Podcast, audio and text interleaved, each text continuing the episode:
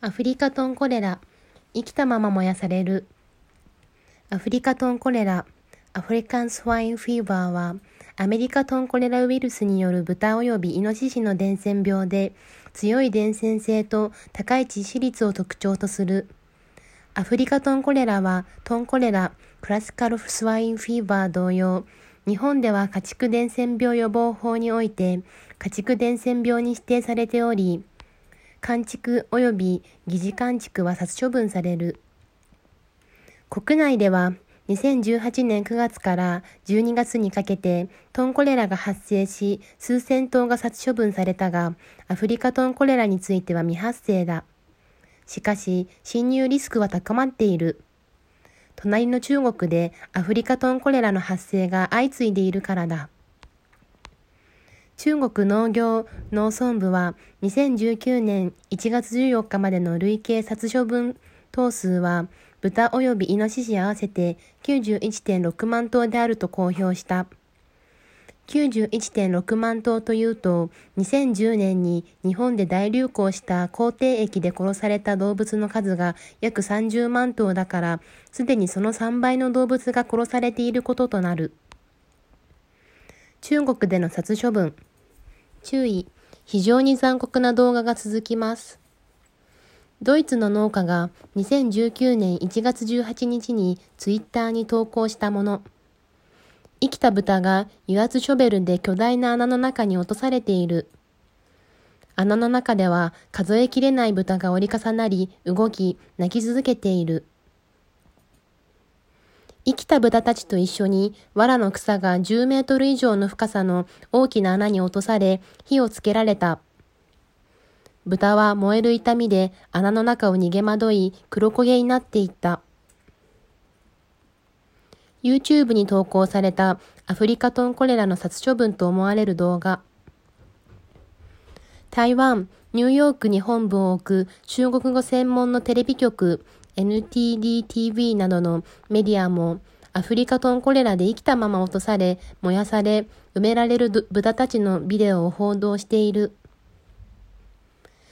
中国大使館へ意見を。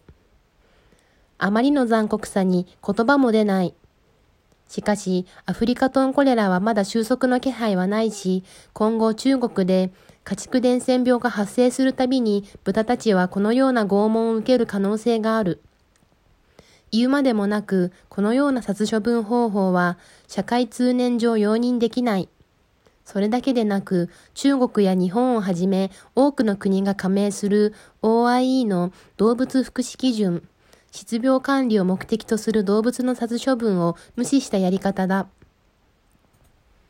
失病管理を目的として動物が殺処分される場合には、即時の死亡、即時の意識喪失をもたらす方法で行うこと、意識の喪失が即時でない場合には、意識喪失への導入は不可逆または可逆の可能性が最小であるものとし、避けることができる不安、痛み、苦難または苦痛を動物に与えないものとする。OIE、失病管理を目的とする動物の殺処分より引用。病気の広がりを抑えるために動物を殺すときには、ボルトガン、銃、通電、ガスなどを OIE 規定に従って適切に使用し、できるだけ苦しめないで殺さなければならない。それは動物を経済利用する人間の最低限のルールだ。アニマルライツセンターは OIE 基準を尊重し、それを守るよう中国へ申し入れした。ぜひ皆さんからも意見を届けてほしい。中国大使館 E メール、また中国も加盟する OIE、かっこ世界動物保健機関にも意見を届けてみてほしい。OIE は加盟各国の行政へ動物福祉について指導する役割を担っているわけではないが、注意喚起にはなるはずだ。OIE E メール、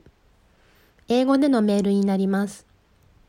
忘れてはならないのは、これが中国だけの問題ではないということだ。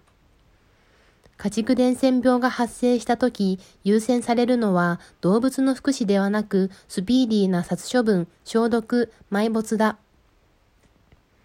2010年の宮崎の皇帝駅でも牛は安楽死ではなく消毒液を注射され、豚はコンテナにまとめてガス、ガスで殺された。